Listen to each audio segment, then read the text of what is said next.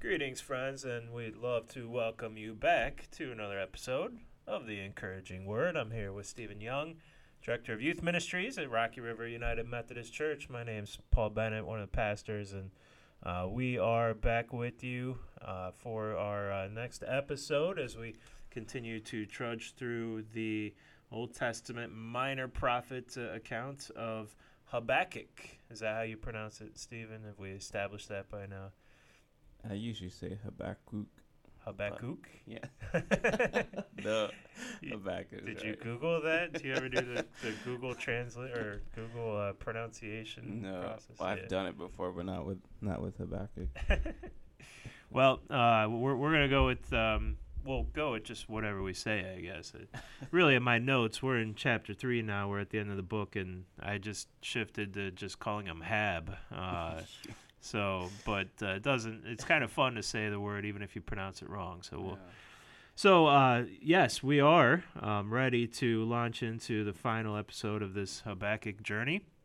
And then we'll shift uh, gears and, and uh, go a different direction next time we're with you. But uh, thanks for sticking with us and, and uh, launching into this final um, Habakkuk episode with us. We'll uh, do our, our fit segments, those things uh, in the life of Stephen and I that are funny, interesting, or thought provoking. And, and trust me, friends, uh, at least I to speak for myself, it's amazing how few things in our in my life are funny, interesting, and thought provoking because it does take time to sit back and, and think of something. So, uh, but we're we're gonna attempt it nonetheless. Stephen um, has something not all that really exciting or important to share for his, but I'll I'll go ahead and give him a few minutes of airtime. Yeah, mine. Uh, mine is Paul's probably just a little jealous because his team doesn't win anymore. but uh, mine is the Kansas City Chiefs Super Bowl, which was exciting and fun to watch. Um, it's their second Super Bowl in four years, so it kind of it kind of felt how a lot of players said in the interviews. It's like this legitimizes their our team and and the quarterback and the coach and all the players. It's kind of like when you win two and four years. It's um, it just really feels like it's we actually have this dynastic team. Oh, I will not say dynasty yet. if we can get if we can get a third one within these next two years, then maybe um, with the same combination of players. Um, and actually, it's really our future is looking bright in terms of uh, uh, how many we actually have one of the youngest teams in the NFL, which is kind of crazy that we won the Super Bowl. So it's exciting. It's fun. I got to get my uh, um, Super Bowl gear. I'm already lining up the Super Bowl DVD. You know, you got you got to get all that stuff because you know it's only um, you know it's only a window of time because I feel like as I get older, you see and measure time differently, and I know um, this will be uh, just a measure of time because I remember the Patriots were always in Super Bowls, and now that time is kind of passing by. So just enjoy it while it lasts. So then, um, when it does come to an end, I, I wonder about my future of watching football when this is all comes to like Mahomes retires, and which is going to be quite a long time, but probably at least ten years. And I wonder, like, am I still gonna watch when it's like when your team was so good for so long? Like, why would I want to go back to them not being good again? You know, I don't know. Well, you're So- you're uh, sitting in a room in the city of Cleveland, uh, Stephen, and Yeah. probably broadcasting to some Browns fans right. right. now that you know maybe aren't quite sure how to take that, that Right. thought there. Maybe I'll just start cheering for Cleveland. Hope hope that my me cheering for the team can bring good luck to them. It That's- works for the. Chiefs, I guess. So yeah, who knows? Uh, Who knows? funny. Yeah. Uh, So it's and also too, it, Paul always finds this funny that I don't watch the game. I, I mean I follow. So let me put it this way: I follow the text feed of the game, but I'm just a nervous wreck and I can't watch it until when it's about I don't know minute left. It looks like we got the game in hand, and I'm like, turn the TV on. They're out to kick the field goal, win the game. So uh, yeah, but I still I just uh, yeah I, I get all caught up and wrapped up into it. So I Yeah. just keep imagining the day when Stephen meets, you know, Patrick Mahomes and tells him how huge of a fan he is, and tells him that, you know, I, I don't watch the games, but I. I follow the text feed, and I am your greatest fan. You know, That's true. It just doesn't have quite the same ring to good- it. Yeah. That's a good point. I am. I am. Uh, I do go back and watch all the the whole game. So it's like it's go. It's like it's like it's almost like when you know the end of a movie, like you know the star is going to succeed. So it's like watching a movie. It's like I know that our team's going to win. You know, I'm just going to enjoy the movie without all the stress of it. You Mm. know, just enjoy the Yeah. game. Well, It's I'm, fun, I'm so. sure you know the Chiefs appreciate fans that uh, not interested in going through the stress of even watching Oh all the things that they're doing on the field. It's- Yeah. But uh, great. It's a no, I give you props. You, your team is solid. Future looks bright. I was afraid you left that little pregnant pause, and I was waiting for you to use the word dynasty, No. and I was gonna like uh, click off the mic or something because uh, I don't know if you're quite, but you used it as an adjective Yeah. instead of a noun, and Yeah, I suppose that makes it better. Yep. But uh, yeah, congratulations, Yeah. and go out and get all that gear. You know, those who truly experience a dynasty don't need the gear. the, the memories are good enough because they know another one's coming. You Right. know, in just the next handful of years. So When's the last time Steelers won? 24? 2013? it's it's been a minute. Yeah, it's uh, you know, Might have been it's been a few years. So I think they played uh, Arizona. Yeah, yeah, I think that was the last one. Um, so we're entering a new era, you know, and Steelers uh, lore as well, and uh, we're revving up. We're a young team too, so we'll Yeah. we'll see. Maybe the the uh, our two teams will clash on the field in a Yeah. meaningful game in the next couple of years too. Right. But um, you know, on to more important things. Um, for my fit, like I said, not a whole lot interesting apparently in my life, but I, I did uh, just the other day uh, spend some time doing an annual tradition of, of burning the palm leaves for uh, preparation for Ash Wednesday. And this is something I think people are aware of the concept and that we do this every year. I, I suppose there are probably some churches that buy their ashes for Ash Wednesday, you know, on Amazon or something. Pre-burned. Pre, yeah, pre-burned. but um, just you know, I, I just truly appreciate the experience, I guess, of uh, being able to share Palm Sunday uh, as a church family, and then um, you know, and then going through the act of, of burning those palms um, at some point leading up to Ash Wednesday, and then knowing on Ash Wednesday that those uh, those ashes came from those those palms that we uh, symbolically laid down uh, at the cross in, in recognition of our sin and our need to turn it over to God. So the act of burning those palms, um, aside from just the fact that I love uh, having a, an excuse to go outside and stand by a little campfire for That's what I was gonna say. a I bit. think I think you just like the flame of the fire and be able to burn it. And, It yeah. is, and then smelling like uh, fire for the rest of the day. Um, yeah, but I, which I don't mind whatsoever. Other people might mind me smelling like that, but, but uh, this year was unique in that we actually had um, palm leaves for four different congregations represented um, in the in the same fire pit, and um, so we we had an opportunity to, to come together. I was with um, other clergy, and, and we got to share that, and and uh, so it's kind of a neat uh, thought to know that um, when we celebrate Ash Wednesday this year, that uh, there were others. The larger Christian body was really represented in a more powerful way this year as well. So I see it more as a business opportunity that we could start making money from burning ashes. burning ashes, Yeah. yeah. Could Well- sell it. We'll have to talk to whoever makes the church calendar and see if they can make Ash Wednesday like a weekly thing. Yeah, know, there so- you go. Yeah. Two dollars per ash or something like that. Yeah, yeah. Yeah, that'd be a Two lot. dollars per ash.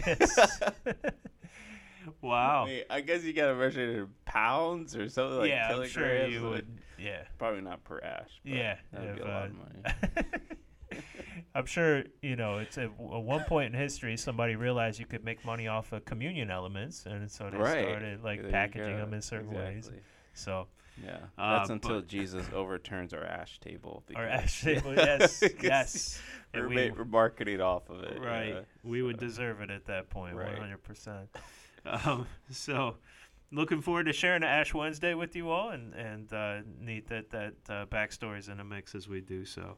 So, um, on to Habakkuk. We have uh, thus far studied together chapters one and two, and I'll give you a quick overview for those who may not remember, or maybe you're joining us uh, for the first time in this series, and then we'll dive into chapter three. There's only three chapters in Habakkuk's uh, book here, so like I said, today is the end of the journey. But let me get you caught up on one and two. Habakkuk is a uh, prophet who served the southern kingdom. Um, during Israel's history, it had been divided into two kingdoms. The north referred to as Israel, the south as Judah. And uh, the south was much smaller, comprised of two of the 12 tribes. And Habakkuk was the prophet who was speaking God's word to Judah uh, in its final years before it would follow the northern kingdom's path of, of uh, uh, being um, exiled and, and essentially destroyed, or at least temporarily, by an, an invading force.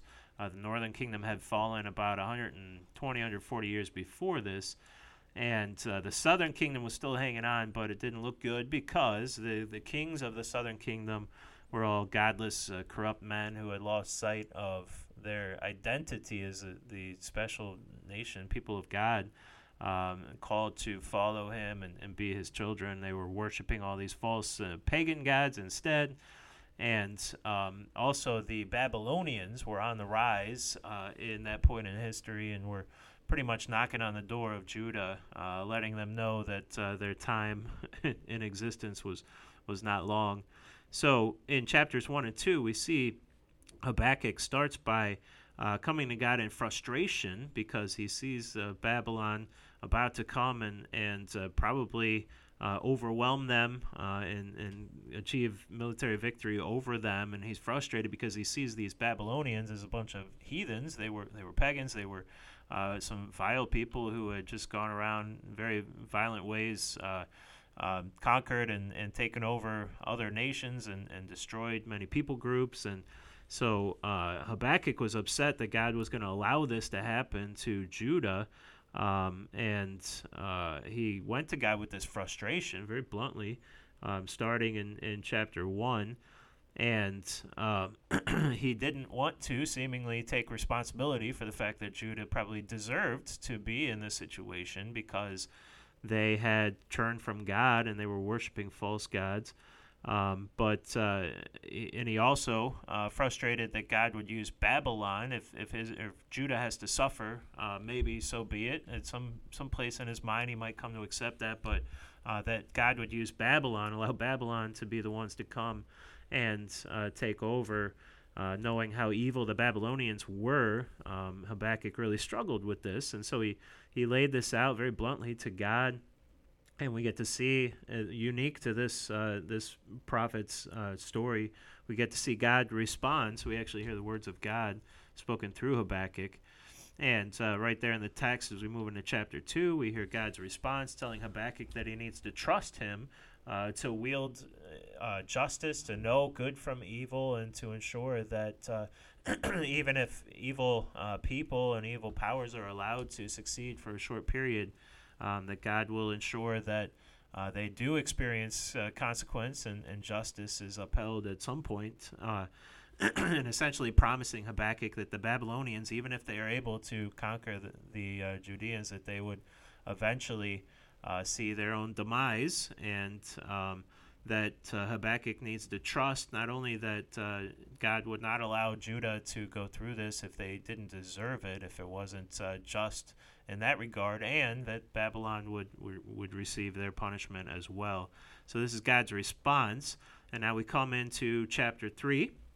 I'll go ahead and read a uh, portion of it for you, and then we'll start to break that down. Let Stephen jump in with uh, his his thoughts uh, briefly and reading the rest. So we're going to start. Um, if you have it open in front of you or your your uh, Bible app. Would be especially helpful, but I'm going to read first 10 verses here. Habakkuk's Prayer is how it's uh, titled in my text. A prayer of Habakkuk the prophet. And then we have this strange word that we'll talk about in a bit, uh, the little bit we do know about it. But it says, A prayer of Habakkuk the prophet on Shig- Shigionoth. Shiggy. Shiggy Shiggy. How would you? Sounds like a dance. Sounds like a dance. Shiggy. I went to was it either Shaggy or yeah. I was combining Shaggy and Ziggy. Yeah. Wasn't there Ziggy the Shiggy. comic strip or something? Yeah. Yeah. So. That's where my mind Shiggy went. Anyhow, uh, prayer of Habakkuk the prophet on Shigionoth. Uh, and he goes on to pray, Lord, I have heard of your fame. I stand in awe of your deeds, O Lord. Renew them in our day. In our time, make them known. In wrath, remember mercy. God came from Teman, the Holy One from Mount Paran. His glory covered the heavens, and his praise filled the earth. His splendor was like the sunrise. Rays flashed from his hand, where his power was hidden. Plague went before him, pestilence followed his steps. He stood and shook the earth. He looked and made the nations tremble. The ancient mountains crumbled, and the age old hills collapsed. His ways are eternal. I saw the tents of Cushan in distress, the dwellings of Midian in anguish. Were you angry with the rivers, O Lord? Was your wrath against the streams? Did you rage against the sea when you rode with your horses and your victorious chariots? You uncovered your bow, you called for many arrows, you split the earth with rivers. The mountains saw you and writhed. Torrents of water swept by. The deep roared and lifted its waves on high.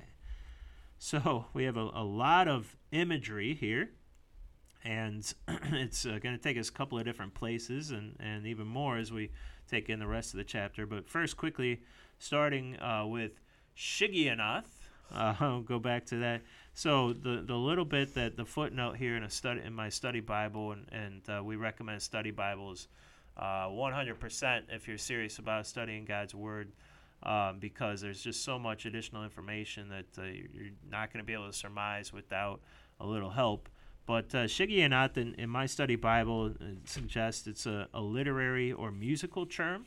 And we'll see other evidence as we go through this that uh, this prayer of Habakkuk um, maybe initially was, was recorded as a prayer, but it was used as a, a psalm or used in worship, kind of as a, um, a word of praise to God. Um, and so Perhaps this term uh, referenced that fact that this was uh, some sort of a musical um, experience, or it was in a musical context, or something related to uh, that fact. So we start with that uh, for whatever that's worth, and then moving into to verse number two. Uh, first thing that jumps out to me uh, here we have Habakkuk. He's, he's praising God. He said, I've heard of your fame. I stand in awe of your deeds, O Lord. So we have uh, drastically changed our tune from where we were at uh, just a chapter ago when Habakkuk had nothing but frustration and anger for God for what he was allowing to happen. Um, and uh, he's instead praising God, and he's taking a, a, whole different attitude towards the, the punishment that Judah is about to receive, uh, uh, even to the point where he's consenting uh, that he almost understands, implies that he understands why God has to lay down the law here with his people.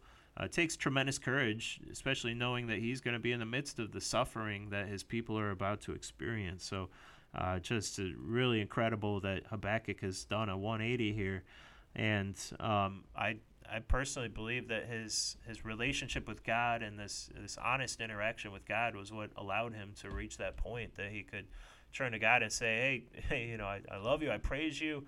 Um, all the things I said uh, before, you know, were, were honest um, where I was at at the time, but, uh, you know, I'm, I'm ready to trust you. And he simply says, um, in, uh, in wrath, remember mercy. So, as he's acknowledging that God needs to bring his wrath upon the people, he's uh, at the same time pleading that God would still have a heart of, of mercy. And then we continue on in verse 3. He starts uh, looking back in, into the past and, and Israel's experience as God's holy people. Uh, God came from Teman, the Holy One from Mount uh, Paran. So these are uh, locations to the east of Israel, and uh, at least the, the research I did suggests that he's kind of laying out an image of, of God in the east, rising like the sun and uh, shining down upon his people. And we see that continue in verse 4. His splendor was like the sunrise, rays flashed from his hand. So these are just words of praise for God and, and his uh, reigning over his people. In verse 5, we start to look at um, the past of, of, God's provisions for his people. Uh, reimagines God's um, defeat of Israel's enemies, that uh, he used plagues to uh, defeat their enemies. So this is a look back probably on, on Egypt and God's defeat of the Egyptians through the, the plagues and through Moses. Um, we continue on uh, in verse 7. It says, I saw the tents of Cushan in distress, the dwellings of Midian in anguish. Uh, these, once again, similar to uh, up in verse 3, these are two different references to really the same area, same general geographic area in, in the uh, area of the Midianites. And uh, Midian was an old enemy of Israel that had, uh, in their past, led them into idolatry during Moses' time. There's reference to this in, in Numbers, um, also in Deuteronomy, that the, the Midianites had been a bad influence on the Israelites. And uh, we see reference here to the fact that um, God does not allow evil to go unpunished. So, uh, referring to the time when God had crushed the, the Midianites um, through Joshua.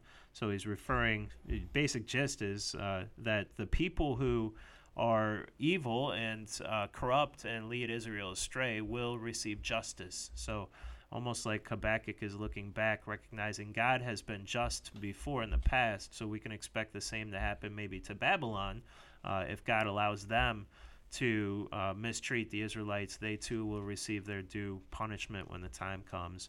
And then in verse 8, he continues uh, referring back to Israel's experience with Egypt and uh, the dividing of the Red Sea is, I think, is the imagery here, at least from the the uh, reading that I've done he's talking about how uh, God divided the sea and almost um, speaking of the sea as God's horses, God's army, and it, it overwhelmed um, the enemy at the time.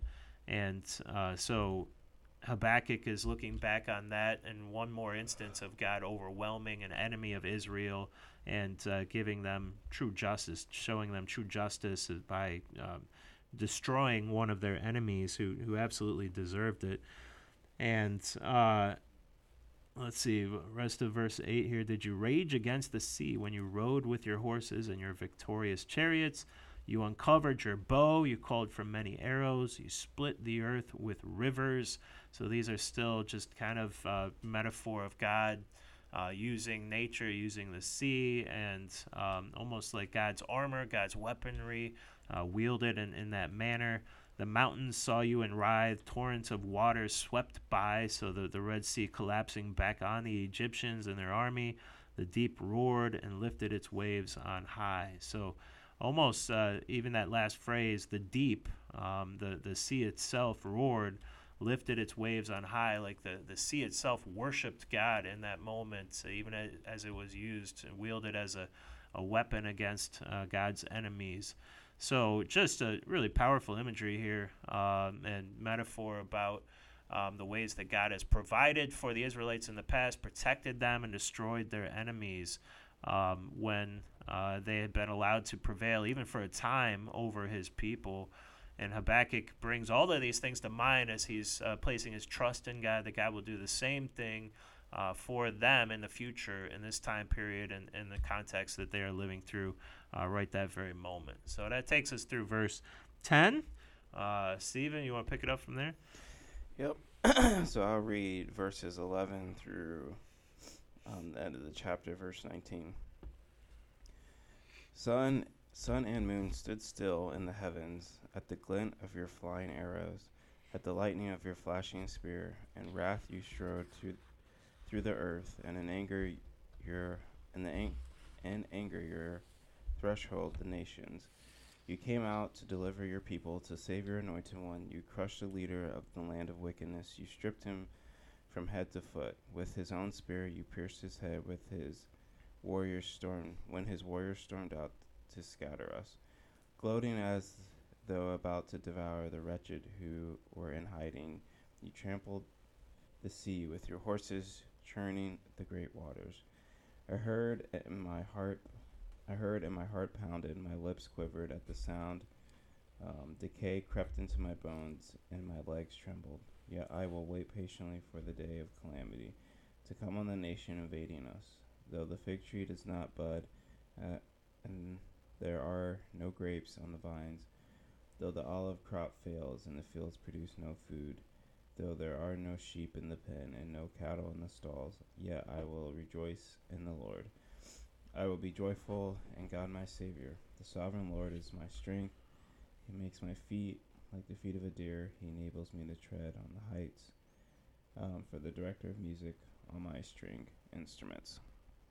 So, um, I mean, there's a lot here, but um, I think I'm going to break it down um, into three themes that I think this chapter um, falls into that we see. One of them, Paul has mentioned several times already, is that um, one of the themes is a callback to the Exodus. Um, so there's several verses. When you look at just jumping back at the beginning of chapter three, you look at verse two. Um, it says, "Lord, I am filled with awe by your amazing works." Um, in this time of your, of our deep need, help us again as you did in the years gone by. Um, so it's a callback to God in the Exodus and looking back to what He had done with them in years gone by. Um, you also look um, at the verse, um, verse eight, um, where again it's talking about Him splitting the Red Sea, and then also He calls back to Joshua um, in verse eleven, kind of when the sun and the moon stood still, which is just an amazing thing to think about. Which happened um, in Joshua chapter 10. So what's incredible here is what Habakkuk is doing is what also what I think we should model our prayers and how we pray. What we should do is um, when we are, when we face challenges of uncertainty, um, we know that our Lord and our God has been good to us in the past, and that God has saved us, and that God has um, though he never saves us maybe he doesn't save us in the way we think we sh- he should or how he should or but he's always been there for us. And the past is throughout scripture the past is something that god does. He, he calls back. He says don't you remember? Don't you remember? And then there, throughout the old testament the people are called to make monuments and, and, and pile up stones and stuff to help them to remember what god has done in the past because that can be a real encouragement um, especially when we face uncertain times. So I think even in our prayers, um, we can thank God for what He's done in the past, and then and then when we're facing those challenging situations, um, we can use those moments in the past as encouragement, motivation, and for hope. Um, that hope doesn't die. That we know that our Lord is a, is faithful, um, and God's faithfulness is something that we can trust. And the second theme you see is that God is a warrior. Um, you see it throughout. It's um, like through verses, um, kind of throughout the chapter, but we see how um, deliver your people, save your anointed one, crush the head of the leader of the wickedness. Um, with his own spear, you pierce his head. My heart pounded, my lips quivered at the sound, decay in the bones. But he's talking about the invading nation. But he's there's a call for God to be this warrior, for His wrath to to strode through the earth in verse 12, and, and your anger to thrash um, the nations, and again in verse 12. So you see, like, there's this call for God to be a warrior, which I know it's probably kind of hard to understand in our Western um, ethos, in our Western context, to see God as a warrior because we we do so much in our society to, even though we culturally we still do watch a lot of I don't know military stuff and crime stuff and um, but this this idea of God punishing people we have a hard time dealing with. But in the ancient Israel seeing God as a warrior was a good thing. Um, the God was defending them. And really the, in the way our world functions now we do I mean I do stand for defense right? So you do want a God that defends you a God that uh, conquers evil a God um, I mean, we love films of good versus evil. Many of the best films in our society are, are good versus evil films. Um, I think of like a Star Wars or even Lord of the Rings, and um, those even Marvel movies are typically a good versus evil. So we we like that idea of, of a mighty warrior coming to save us, um, and just like we like we said, we see those in our films. Um, that was also a motif in ancient Israel to see God as that warrior, mighty warrior coming um, to save the people from this wicked enemy, which is the Babylonians coming to destroy them. And then the the final theme I would say is the theme of faithfulness. Um, it's kind of like a Job ish. Um, so verses 16 through 19 it, it kind of feels like Job. So you see, you know how Job lost everything, and yet he still remained faithful to God. And even though his wife said, "Curse, curse God and die," and um, Job remained faithful. He never cursed God. So um, we kind of have this in Habakkuk where he says, even if um, the fig does not bud, or there's no grapes on the vine, the olive crop fails, there's no sheep in the pen, no cattle in the stalls, I will still rejoice in the Lord. Um, and still be joyful to God my Savior. So it's a going back to chapter two, verse four.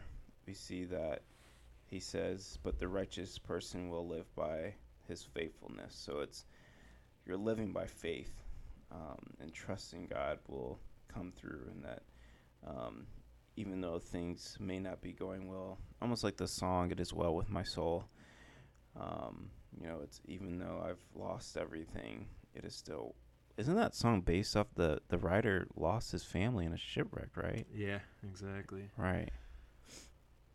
So it's um, a callback to that. I mean, throughout throughout history of, of of following God, there's there's this trend of um, that God is no matter what happens in my life, I will remain faithful to the Lord, and He's been good to me. So, um, and then it ends. Verse 19 ends like a psalm. You know, the sovereign Lord is my strength. He makes my feet like the feet of a deer, which that's a theme throughout the Psalms.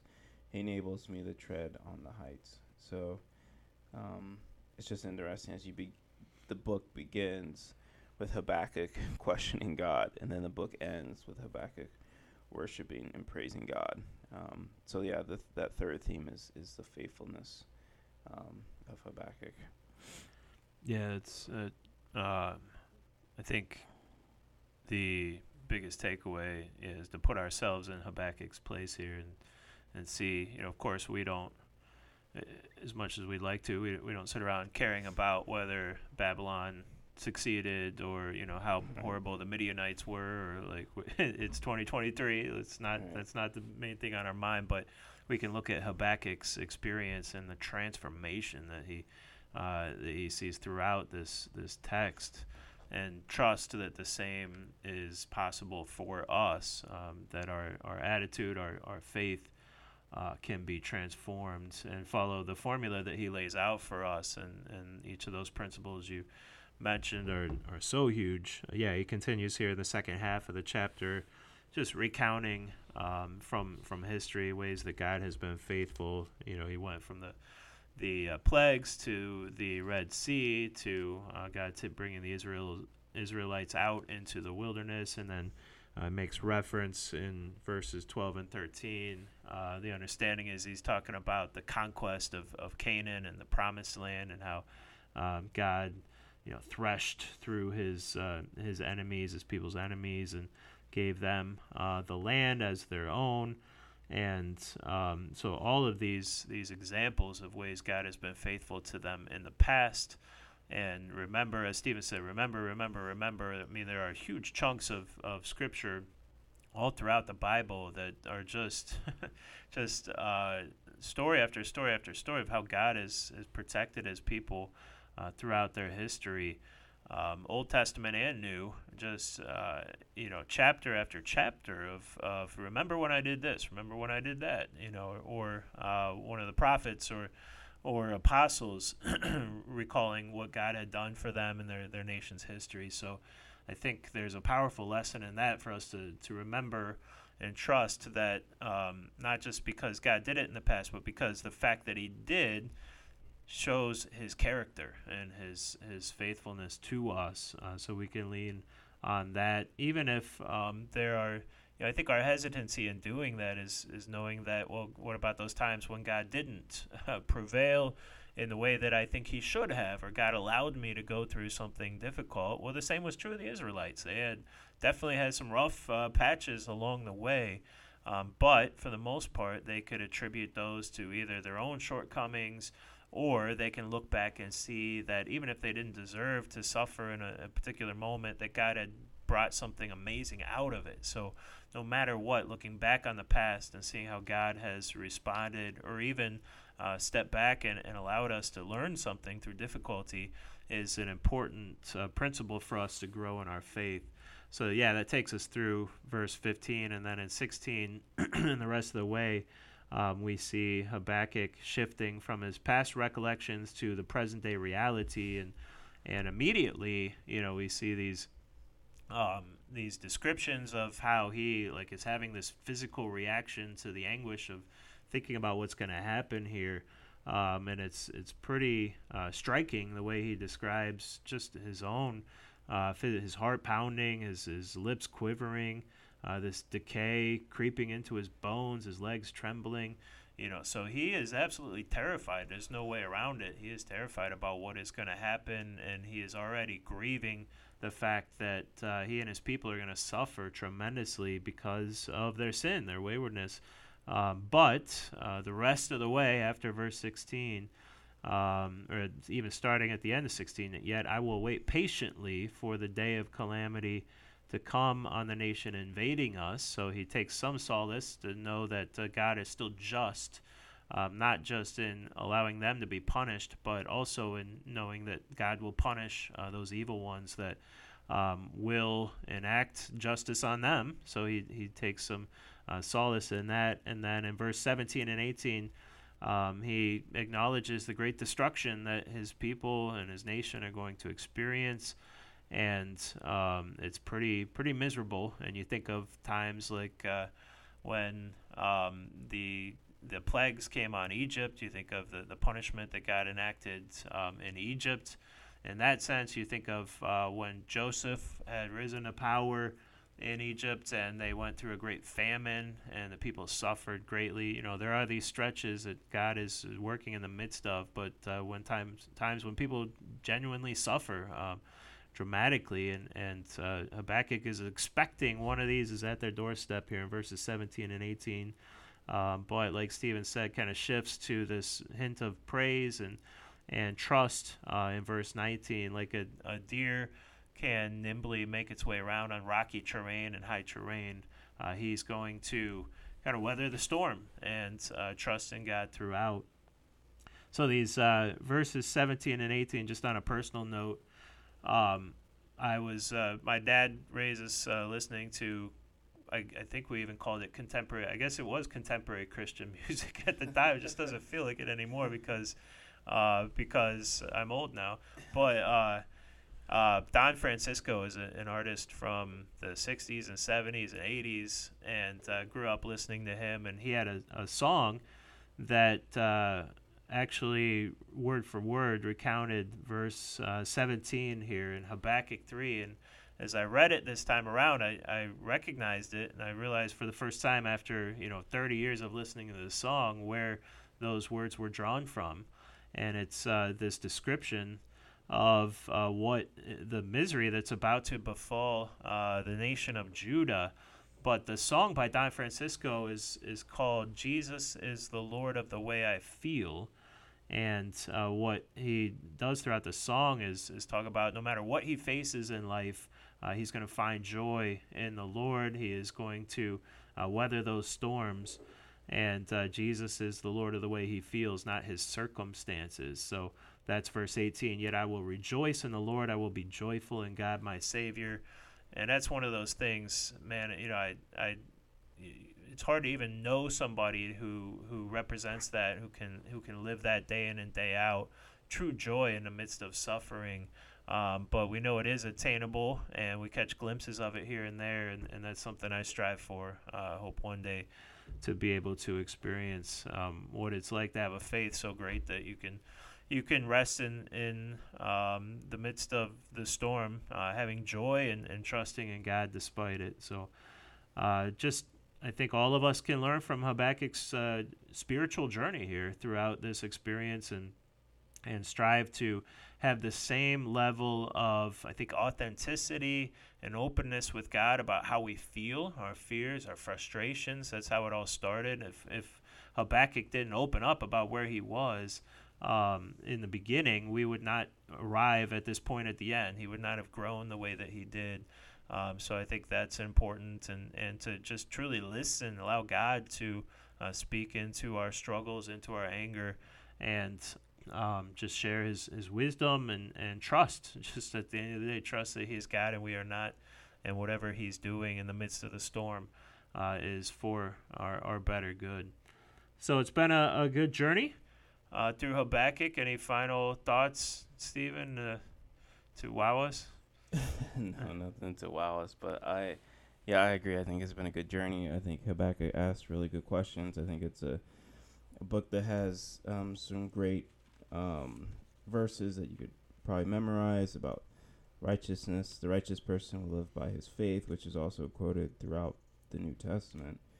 Um, and then I just think of his. I also love chapter 2 verse 14 is one of my favorite verses. For the earth will be filled with the knowledge of the glory of the lord as the waters cover the sea. Again he's kind of talking about a future a future um, which the glory of god fills the earth which is just one of my favorite songs worship songs has has this verse. So they're great verses in here things to take away from. Yes is really great great uh, questions about evil and, and, and evil in our society and our world and how God deals with it. And, and even though you can almost say God says, well, in my time, I'll deal with evil.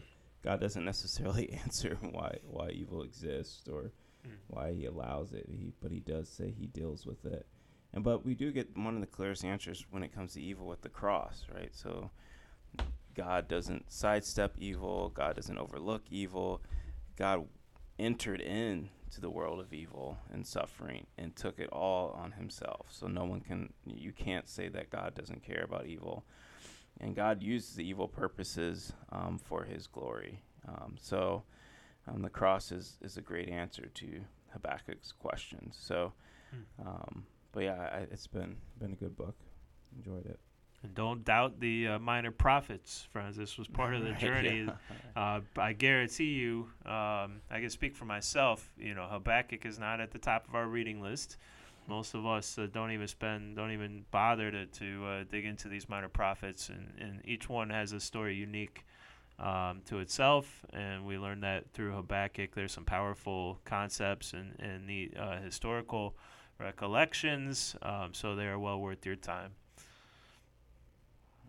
All right. Well, thanks for listening, everyone, and we can't wait to speak to you again in a new series that we are going to start brainstorming and planning. Um, but it's going to be fun. It's going to be good. And uh, thank you all again, and hopefully we can see you around the church as well. Thanks.